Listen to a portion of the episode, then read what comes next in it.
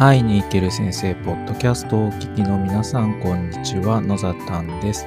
この番組は会いに行ける先生という現役教員と話したい、相談したい方が学校の外側でフラットに対話できる取り組みを行っている私野ざたんがお届けしています。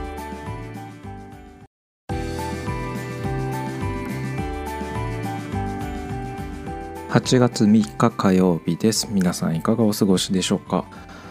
えー、今日はですね、えー、という夕方じゃないか午後からですねワークショップさんぼんという、ね、全部、えー、実施する側だったんですけれども、えー、終わったところです。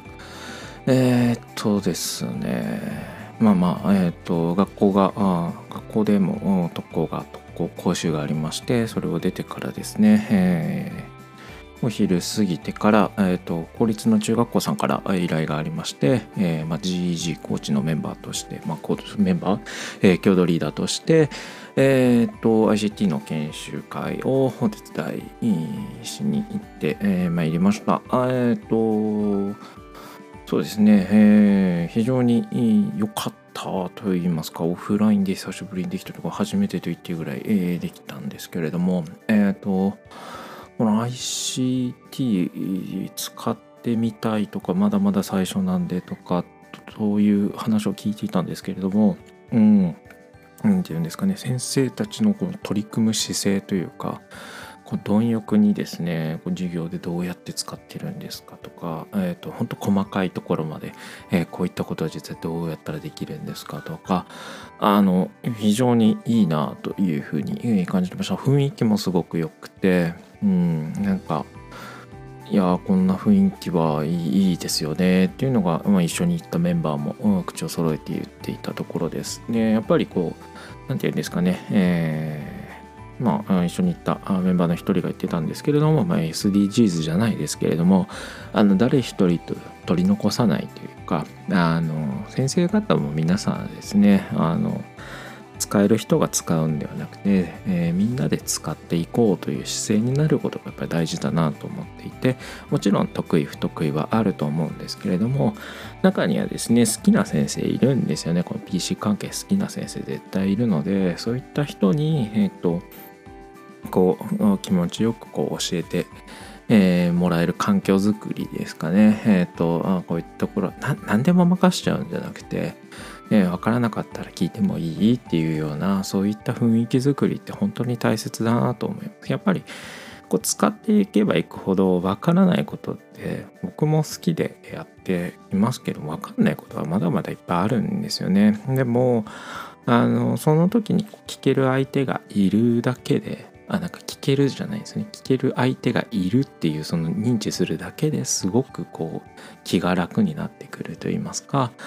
うん、あの安心できるというか、あ今じゃないけど後でじゃあちょっと考えてもらってもいいとか、後でちょっと話できるとか、そういった声がかけられる雰囲気っていうのが本当大事だなっていうのを感じましたし、今回お邪魔させていただいた学校さん本当雰囲気良くてですね、あこうやって学校が伸びていくといいなっていうの素敵だなというふうに感じた次第です。そんなことをしていた、あ、まあ、夕方があってですね、えー、家に帰ってきてから、えー、とは夜はうんとその ジーイージー のコーチの、えーとまあ、定例のオンラインのイベントをやっておりまして、えー、その後はですねあの偏愛ワークショップということで、先生の学校さんで行う偏愛ワークショップのあサポート、えー、裏方といったりですかね、サポートをさせていただいてました。で、あのまあ、ジーイージー の活動もそうですし、その、まあ、アイシーティー の環境もそうですし、えー、僕はもう好きでやってる感じなんですよね。好きだから取り組めるし、あのもともとパソコン昔から触ってたので楽しいと思えるから、まあ、やってる部分もあって、でもそこから始めてるといろんなことが見えてくる。でそれはすごく面白いなっていうふうに感じてますし、うん、そこに、ね、こう取り組むことにですねストレスがないというか、まあ、好きだから頑張れるよねとか、好きだからもうちょっと調べられるよねっていう部分は正直あるんですね。で、えっとこの話をちょっと戻しまして、その今、えー、取り組んでいたあの偏愛ワークショップですね。これは、えー、と ピービーエル の手法を使って、えー、先生方に、えーまあ、夏休みの間にですね ピービーエル を体験しながら、えー、企業について知るっていう機会を ピービーエル の手法を用いてこうやっていただこうというような企画で、で、まあ、企業を調べる時の一つとして、まあ、自分が好きで始めてもいいんじゃないかなとか、自分がこの会社興味があるからワクワクするが好きだからで始めていいんじゃないかなというところで、えー、企画をして、えーとまあ、実施させていただいております。で、今日はですね、一期初回ということで、デモ作品ですね、主催者側のふたりがデモ作品を見て、えー、紹介してですね、えー、こう、えー、クリティークっていう意味ですかね、まあ批評じゃないんです。批評っていうとなんか難しい、なんかダメ出しみたいに聞こえるかもしれないですけど、いいところとこう改善できるところっていうのをこうあのアウトプットしていくっていう、そういうような時間をとっていて、あのー、まあ発表自体もですね、まあ、ふたりの作品がですね、まあ、それぞれ偏ってるというか、あのー、本当にあ好きなんだなっていうのが伝わってきたのと、うーんと何て言うんですかね、その人の視点で切っているので、えー、非常に面白いですね。面白かったですね。で、あの何て言うんですかね、一貫してやっぱり言えるのが、あ好きなんだよねっていうのがまず感じ取れるっていうのは一番いいなと思ったところで。えー、とでお互いの好きな部分ってですかね、こういう企業のこの部分が好きだという部分がそれぞれこう、うーん、なんていうんですかね、それぞれの人柄が出ていて、あなるほどっていう感じで聞いててワクワクするような内容でした。で、えー、とこれからですね、そのえー、にしゅうかんぐらいかけて、えー、参加している方々も、まあ、自分の好きな企業を調べて、えー、発表していただくような、そういった時間になってるんですけれども、まあ、裏方しながらですね、自分だったら何の企業を調べるのかなっていうのをちょっとぼんやりシミュレートしていた時に、頭をふっとよぎったのが、いやここはやっぱゲームかと、ゲー、ゲームいいなと思って、でなんか任天堂じゃないな、なんか任天堂が先に頭よぎんなかったんですね。で、あの頭よぎったのが、えー、っと今という名前で言うとスクエア・エニックスさんだったんですね。で、おそらく最近 シーエム でそのドラゴンクエストのなんか シーエム やってるなっていうのと、やっぱオリンピックの入場曲で、ねえー、っとあのテーマソングが流れたので話題になってて、どっかに引っかかってたかもしれないですね。なんとなくこう頭をよぎって、まあまあ好きだし、えー、ドラゴンクエスト好きだなとか思いながら、ああスクエアエニックス面白いかもって言って思ったんですね。で、まあ、僕結構好きな企業をそうやって勝手に調べたりしてて、でなんで好きなんだろうって掘り起こした時に、その僕, 僕よんじゅういっさいですけども、ゲームしてた世代にとってはですね、 あの、ある時途中でですね、もう衝撃だったんですよね。何かというと、えー、そもそもドラゴンクエストというのはエニックスという会社が出してたんですよね。でもう、えーと、ロールプレイングゲームの、まあ、日本のロールプレイングゲームの先駆者と言っていいんじゃないですかね、ドラゴンクエストは。でやっぱりすごい売れていたし、まあまあそう楽しいし、やってたら楽しいだろうし、での一方であのファイナルファンタジーっていうのが、えー、もう一つ アールピージー ゲームであって、これはスクエアという会社が出してたんですよね。これがふたつこうに大タイトルとして、えー、と アールピージー ゲームとして、まあ、出ていたわけですけれども、うーんなんかそれがある時急に合併するっていうニュースが飛び込んできて、え嘘でしょみたいな、全然ライバル企業じゃないのみたいな、全然合わない合わないって言ったら変だな、あのなんかそういう風に合併ってするんだっていうのを最初に衝撃受けた。でその会社の合併っていうので衝撃受けたケースかなって思い出したんですね。で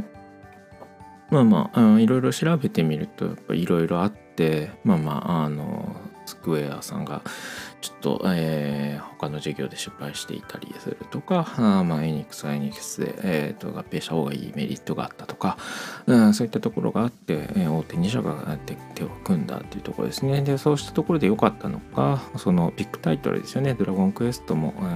ファイナルファンタジーもすごいビッグタイトルなので、いつ出すかっていう問題があって、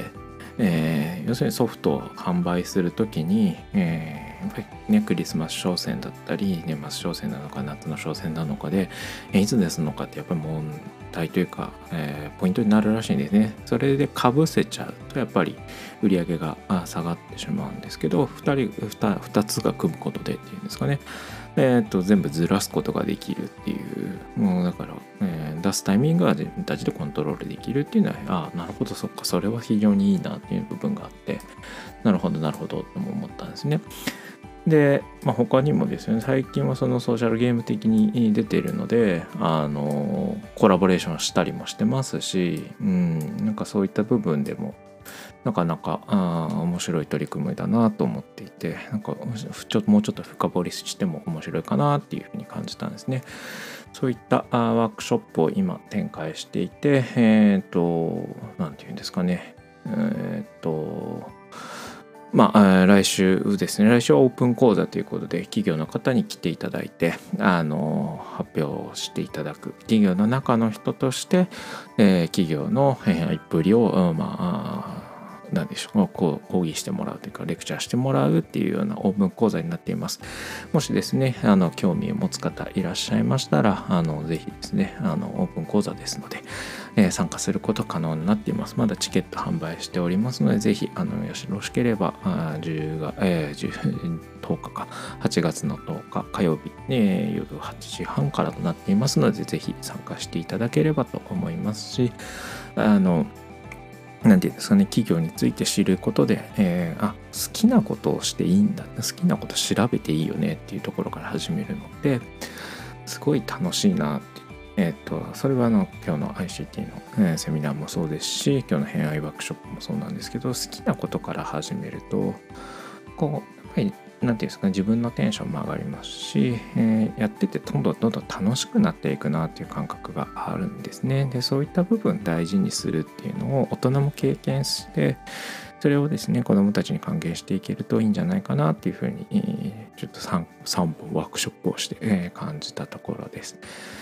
そんな感じでですね、あのぜひ皆さんもですね、まあ、好きから始めてもいいんじゃないっていうのをですね、あのなんか好きで始めるなんてっていうことを言わずに、好きなことからまず調べてみて、それをやっぱりどんどんどんどん深く掘っていく、そっちにですね注目をして